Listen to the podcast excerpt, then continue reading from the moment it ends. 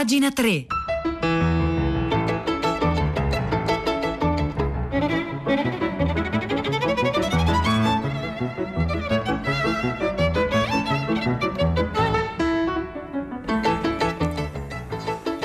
Buongiorno, buongiorno, un caro saluto Edoardo Camurri e benvenuti anche questa mattina a pagina 3, la nostra rassegna stampa delle pagine culturali dei quotidiani, delle riviste del web. Sono le 9 e 3 minuti di oggi, mercoledì 29 luglio e noi iniziamo immediatamente la nostra rassegna stampa. Io eh, ve lo dico già da subito, questa mattina affronteremo il tema della visione. Ecco, eh, che visione vorreste avere? Ecco, questo sarà un po' il filo rosso che accompagnerà la nostra nostra lettura delle pagine culturali di questa mattina.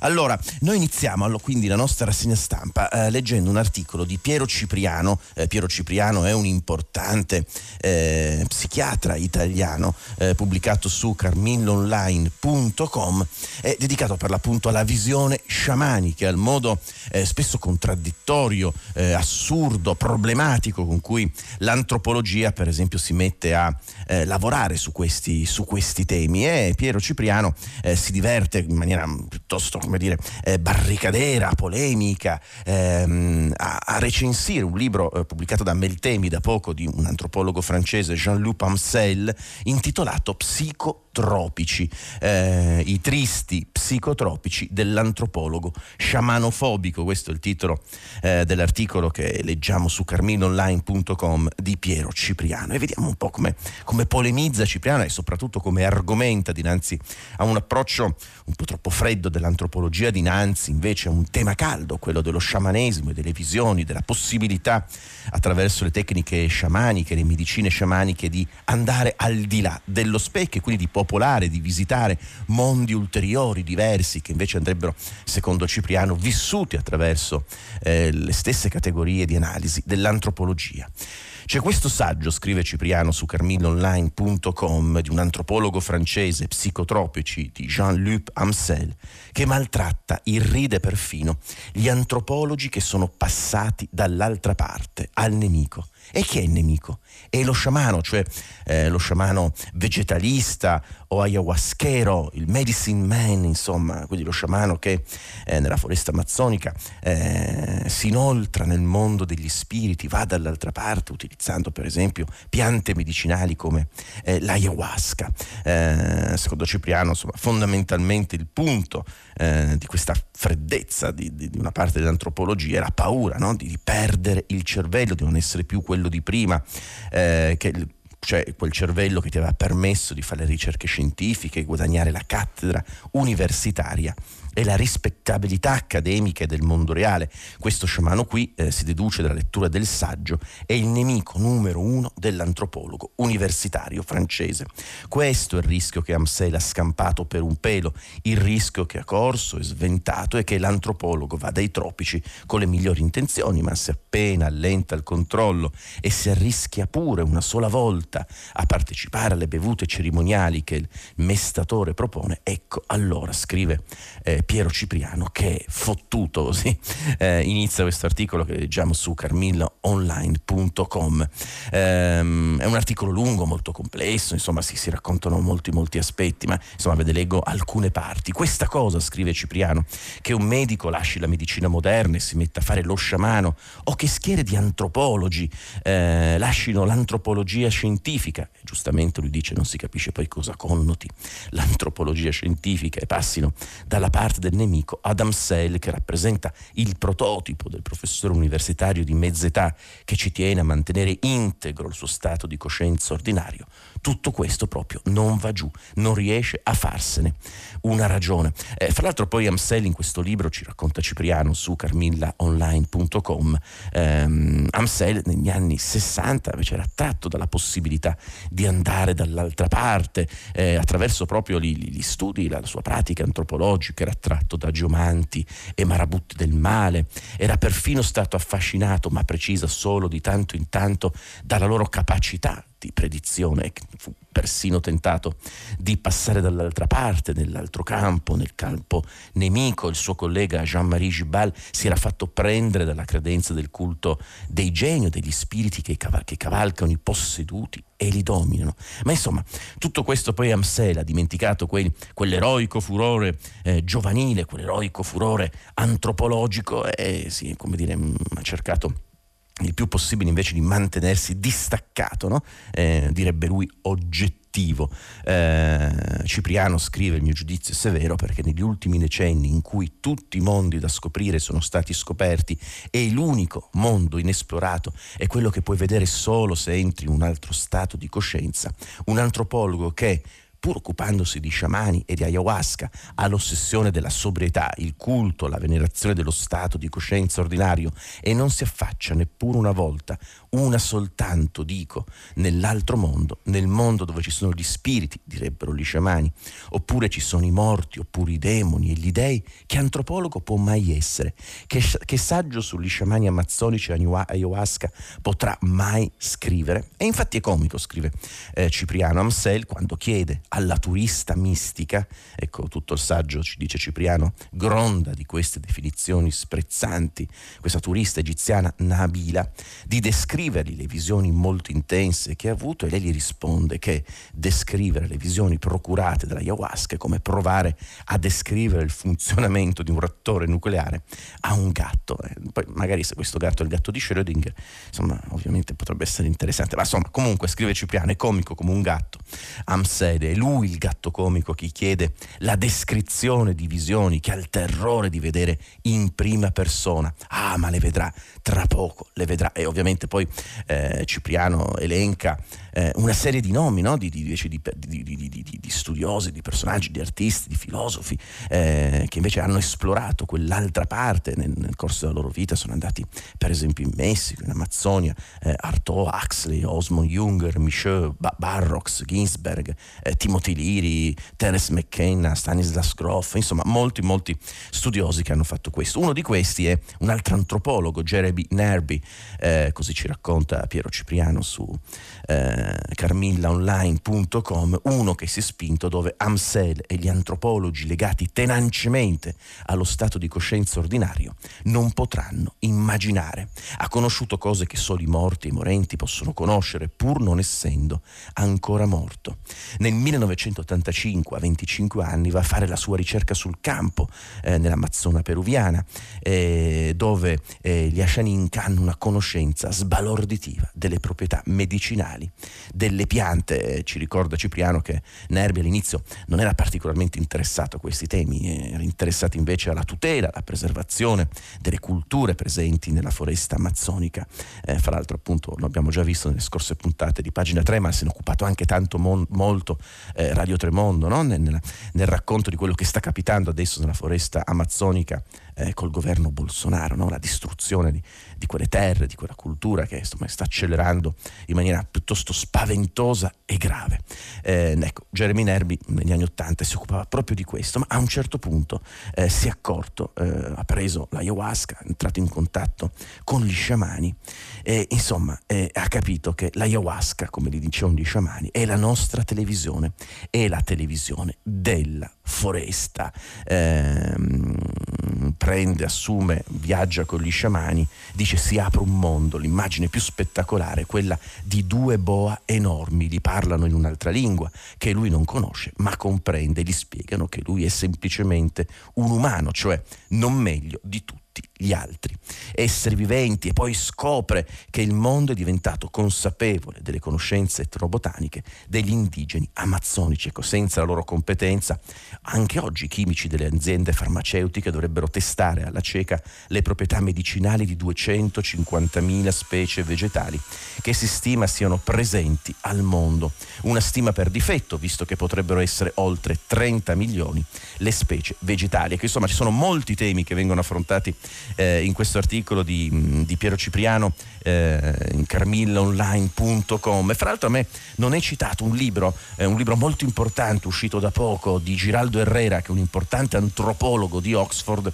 intitolato per l'appunto Microbi e altri esseri sciamanici. Ecco, la tesi, la dico male, di eh, Giraldo Herrera è che attraverso la visione sciamanica ehm, questi eh, guaritori, questi uomini in medicina abbiano avuto accesso a una specie di visione tecnicamente microscopica, ecco, che siano in grado attraverso questi bisogni di vedere i batteri, di vedere la struttura molecolare delle piante e da qui per l'appunto eh, imparare a conoscere farmaceuticamente no, le qualità espresse da queste piante. Quindi vi segnalo anche questo libro che sarebbe stato bene eh, nell'analisi che ha fatto Piero Cipriano oggi su carmillaonline.com. Abbiamo chiesto ai nostri ascoltatori, vi abbiamo chiesto al 335 5634 296 eh, che visione vorreste avere.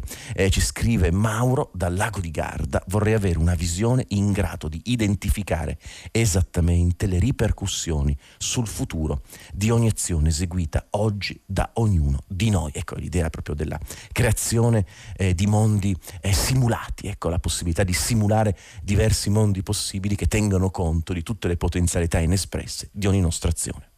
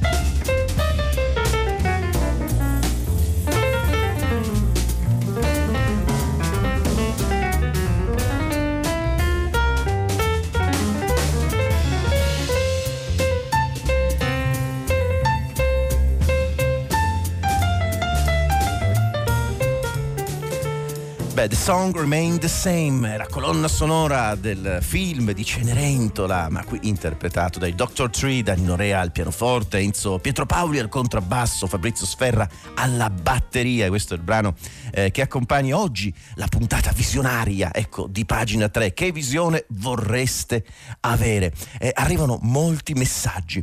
Eh, le visioni non si hanno, ci scrive un'ascoltatrice, un ascoltatore, non si vedono, si divengono, eh, ma c'è un buon motivo se le porte tra i mondi sono schiuse.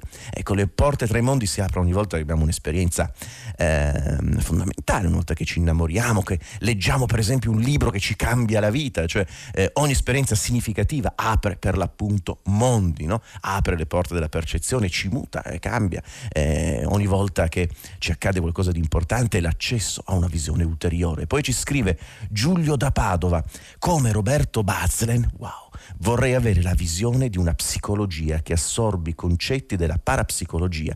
Ci scrive Giulio, ecco, in questi giorni abbiamo parlato molto di Roberto Bazlen proprio perché eh, l'altro ieri erano i, 50, erano i, 55 anni dalla morte eh, di Roberto Bazlen. Fra l'altro poi la città di Milano eh, a settembre inaugurerà proprio un giardino dedicato a Roberto Bazlen e a Luciano Foà.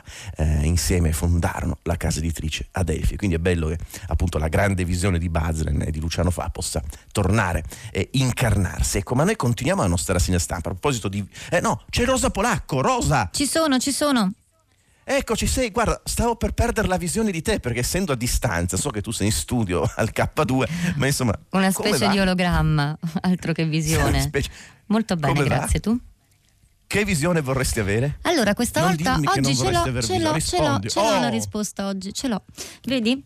Eh, vorrei avere la visione del passato Ehm, non del ah. futuro, del passato perché eh, sfugge, eh, si scorda, si conosce eh, in maniera sempre troppo superficiale, quindi mi piacerebbe, sai come appunto in quei film visionari appunto dove si va indietro e si rivede quello che è capitato in maniera oggettiva, obiettiva dall'esterno per vedere esattamente cosa è successo in Beh, da vari momenti questo. e situazioni. Beh, non è male, quasi leopardiana questa cosa, un recupero nostalgico. Anche freudiana, sì. ma anche c'è tutto, insomma, vabbè, da, da, insomma, alla ricerca del tempo, vabbè, basta. Dimmi il tema della puntata di oggi di tutta la città ne parla. Beh, c'è visionarietà anche qui, nel senso che diciamo sì, la, la, visione invece opposta a quella che interessa a me la visione del futuro. Mm, è stato prorogato lo stato d'emergenza e quindi si guarda all'immediato futuro, quello che perlomeno per questo eh, decreto arriva fino al 15 ottobre con eh, la preoccupazione che comunque ci investe certo. ormai da mesi, era finita, doveva finire, sta finendo, per quanto andrà avanti, insomma, ma soprattutto questo senso di emergenza, cosa si porta dietro sia da un punto di vista istituzionale, costituzionale, politico e anche da un punto di vista più mh, mm, capillare quotidiano sugli aspetti che riguardano la nostra vita quotidiana, dal lavoro alla salute alla scuola, insomma, effetti, conseguenze e rischi del concetto stesso di emergenza. Eh, mi sembra una puntata insomma quindi importante questa come tutte le altre. Tutta la città ne parla. Buon lavoro Rosa Polacca e buon lavoro anche a tutta la redazione della città. Noi intanto, allora appunto, visioni, ecco, eh, continuiamo a ragionare su tutto questo. Beh, l'ha, l'ha raccontato Rosa Polacco quando immaginava per l'appunto film eh, che guardano al passato. Eh, ecco, il film, il cinema è il regno per definizione della visione. Allora vi segnalo eh, dal sito della stampa, la stampa.it, un articolo eh, di Benedetta Grasso intitolato Hollywood 1919. Il cinema non parlava ancora, ma portava già la mascherina. Ecco, la visione nel passato di quando eh, durante l'influenza spagnola gli studios continuarono a lavorare eh, fino alla fine dell'estate del 18, cronache da un mondo molto simile a quello che viviamo oggi, quindi la visione del cinema, la visione del passato eh, attraverso, attraverso, le quali noi possiamo leggere no? ciò che vediamo eh, nel nostro presente in questo periodo appunto pandemico. Siamo nell'età dell'oro dei film muti nel 1919. La California all'inizio di quella che poi fu chiamata Hollywood Babilonia, attori come Rudolf Valentino, che aveva giovani fan urlanti in lacrime, Gloria Swanson, Buster Keaton, Charlie Chaplin, tra guerre e un'epoca di stenti, vivono in ville con piscine, fanno festa tutta la notte, fumano, bevono e scrivono sceneggiature, satire politiche, personaggi femminili fuori dal comune, si dividono in fazioni, discutono di moralità, hanno relazioni fluide, accolgono sfollati europei, il loro passato e racconti, i nomi si, scam- si cambiano, le vite si inventano senza preoccuparsi troppo dei dettagli. È il mondo della finzione dei sogni realizzati. Ora, ehm, questo articolo poi Benedetta Grasso sulla stampa.it ci racconta che c'è una grande similitudine no? tra come veniva vissuto il film, i messaggi, eh, discorsi simili appunto a quelli del 2020 e mh, il pezzo poi è tutto un insieme di aneddoti, per l'appunto abbiamo la musica che è Cenerentole, qui si parla di Walt Disney che sopravvive alla spagnola e proprio durante la malattia immagina colori nei deliri febbrili che poi diventeranno per, per l'appunto i suoi capolavori, i suoi film, eh, fra l'altro poi film che hanno anche messaggi eh, per la tutela della, eh, della salute, i Biancaneve e Sette Nani, per esempio ci spiega Benedetta Grasso, c'è una lunga scena in cui i nani devono imparare a lavarsi la barba, le mani bene e il sapone con la schiuma.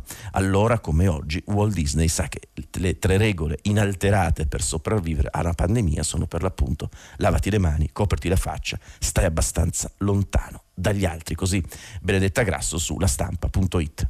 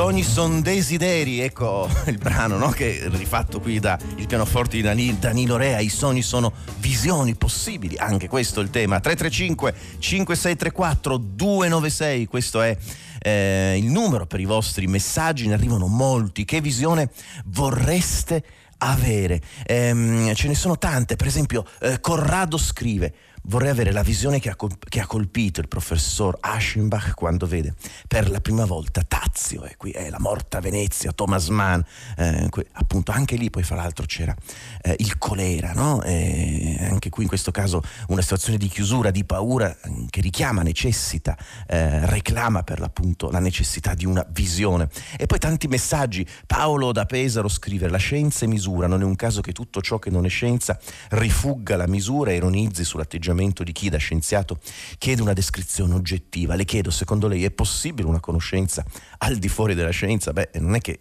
penso che sia è così, insomma si può conoscere in tanti modi, d'altronde che cos'è la conoscenza, quando è che pensiamo di conoscere qualcosa, riteniamo davvero che la conoscenza sia soltanto l'adeguazione del nostro intelletto alla cosa oppure la conoscenza è anche l'assorbimento del soggetto conoscente dell'oggetto conosciuto in una dissoluzione dei confini, insomma l'ho, messa in maniera un po' po' così retorica, eh, me ne rendo conto, ma insomma era il tentativo di dare una risposta al nostro ascoltatore. Va bene, quindi continuiamo con le nostre visioni. Ecco, eh, la visione dell'autostrada, per esempio. Ecco, noi non, non problematizziamo ciò che abbiamo sempre davanti, dinanzi eh, ai nostri occhi. Allora, Alessandro Mantovani su eh, iltascabile.com ha pubblicato un articolo intitolato Fenomenologia, cioè ciò che appare alla luce dell'autostrada. Che cosa guardiamo oggi se guardiamo l'autostrada? Che esperienza facciamo percorrendola?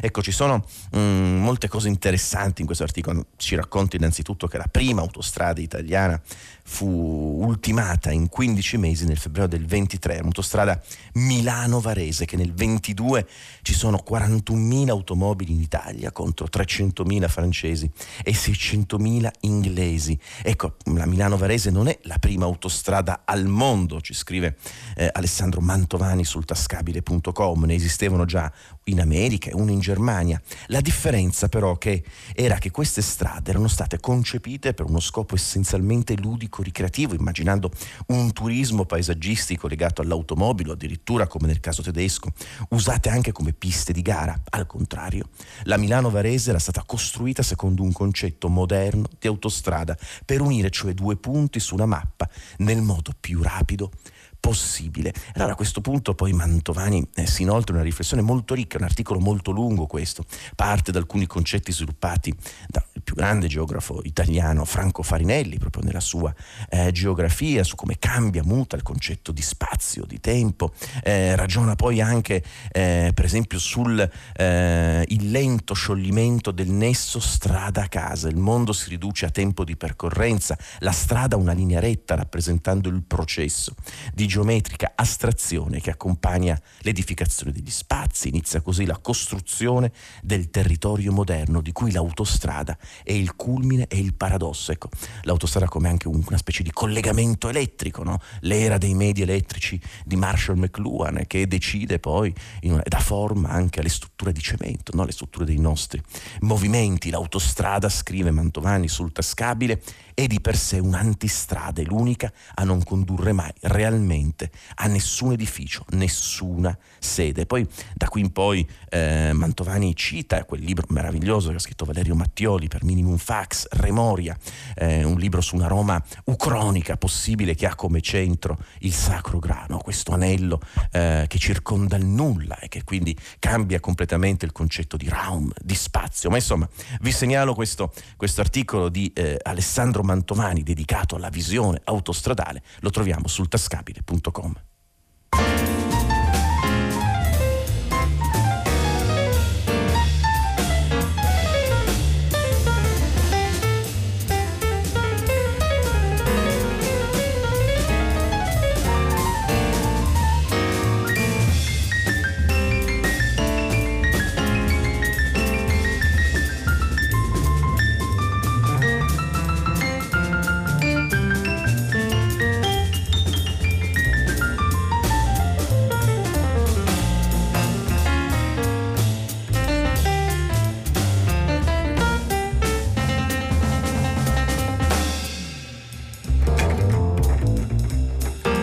Song Remain the Same 1990 eh, la colonna sonora di Cenerentola rivisitata qui dai Dr. Tree, Danilo Rea, Enzo Petropaoli, Fabrizio Sferra questo è il brano che ha accompagnato questa mattina la lettura delle pagine culturali qui a pagina 3 tanti messaggi che visione vorreste avere eh, Maria Rita da Forlì scrive visione magnifica di voi sciamani di Radio 3 medici delle nostre anime grazie eh, Maria Rita e poi Maria, Maria Cristina scrive la visione che vorrei avere è del mondo futuro come evolveranno la natura, gli animali, le piante, se noi ci saremo ancora. Eh, chi lo sa, insomma, magari saremo non più mh, mm, sulla Terra, saremo nello spazio, oppure eh, avremo capito come abitare eh, mondi dell'immaginazione, no? Quelli, mondi che si aprono attraverso altri stati della coscienza, visto che abbiamo fatto eh, una puntata, eh, una puntata mh, mm, che riguarda questi temi. Anna ci scrive, vorrei avere la visione di Camurri che una mattina lontana, ha fame e ha chiesto uno snack ai cereali. Vabbè, insomma, anche questo, perché no? Ma insomma, davvero tanti tanti messaggi stanno arrivando, ci sono fra l'altro poi testimonianze di persone, andatele a leggere sul sito eh, di Radio 3, di persone che eh, hanno abitato possibili stati alterati di coscienza. Eh, a proposito di visioni, io vorrei chiudere la puntata di oggi citando un articolo che è uscito l'altro giorno sul manifesto, nella giornata di domenica, domenica 26 luglio, che però si trova online sul sito del manifesto, eh, il manifesto.it, è un articolo di di Luca Forestieri intitolato Anomalie dell'algoritmo, il riconoscimento facciale, ecco la visione, ormai è l'intelligenza artificiale eh, che ha il potere massimo della visione, che vede in noi più di quanto noi riusciamo a vedere in noi stessi, è una specie di super psicoanalista eh, del nostro comportamento, dei nostri pensieri. Il riconoscimento facciale ha bisogno di dati, ma, e questo è il punto che nota Luca Forestieri sul manifesto, se i volti per addestrarlo sono per lo più bianchi, quelli neri costituiscono un'anomalia che rischia di creare eh, forme di razzismo. La sovrarappresentazione dei neri tra i detenuti negli Stati Uniti riproduce algoritmi predittivi eh, affetti da bias razzisti e sorveglianza capillare nei quartieri abitati dalle minoranze. Quindi eh, l'idea che persino la visione tecnologica che ci vuole controllare e prevedere eh, ripercuota no? i stessi pregiudizi della società, degli uomini eh, che l'hanno creata, no? creando creando quindi un sistema super di, super di controllo eh, tecnologico e quindi di cui si, pre, si presume, eh, si pretende meglio ancora, eh, la naturale oggettività che invece porta con sé quegli stessi pregiudizi e quella stessa violenza. Poi l'articolo di Luca Forestieri ci parla dei rapporti tra la Cina, gli Stati Uniti, la lotta per la conquista dell'intelligenza artificiale. Ma insomma, molti molti temi questa mattina eh, a pagina 3, molti vostri messaggi. E allora insieme a eh, Giulia De Luca in redazione, a Domenico Gangi alla console, Sola, Cristiana Castellotti in regia, all'ottimo lavoro del centro di controllo RAI. Vi ringraziamo eh, per aver seguito, seguito anche questa mattina pagina 3 e vi do appuntamento con me, con Edoardo Camurri, domani mattina alle 9 come sempre. Grazie.